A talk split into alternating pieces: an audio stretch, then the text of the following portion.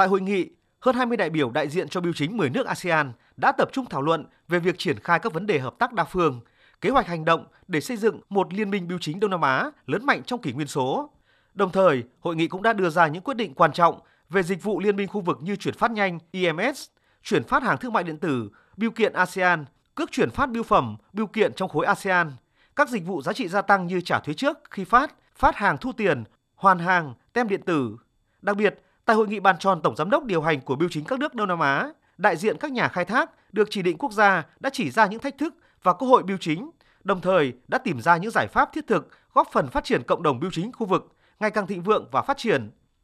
Ông Azaha Arif, Chủ tịch Hội nghị ASEAN Post khẳng định, Hội nghị 28 là một cột mốc quan trọng trong quá trình phát triển của biêu chính ASEAN nhằm tăng cường hợp tác giữa các nhà khai thác trong khối ASEAN, đồng thời tiếp tục thúc đẩy mối quan hệ hiện có và chặt chẽ giữa các biêu chính ASEAN đối với các tổ chức biêu chính quốc tế như Liên minh Biêu chính châu Á Thái Bình Dương APPU và Liên minh Biêu chính Thế giới UPU.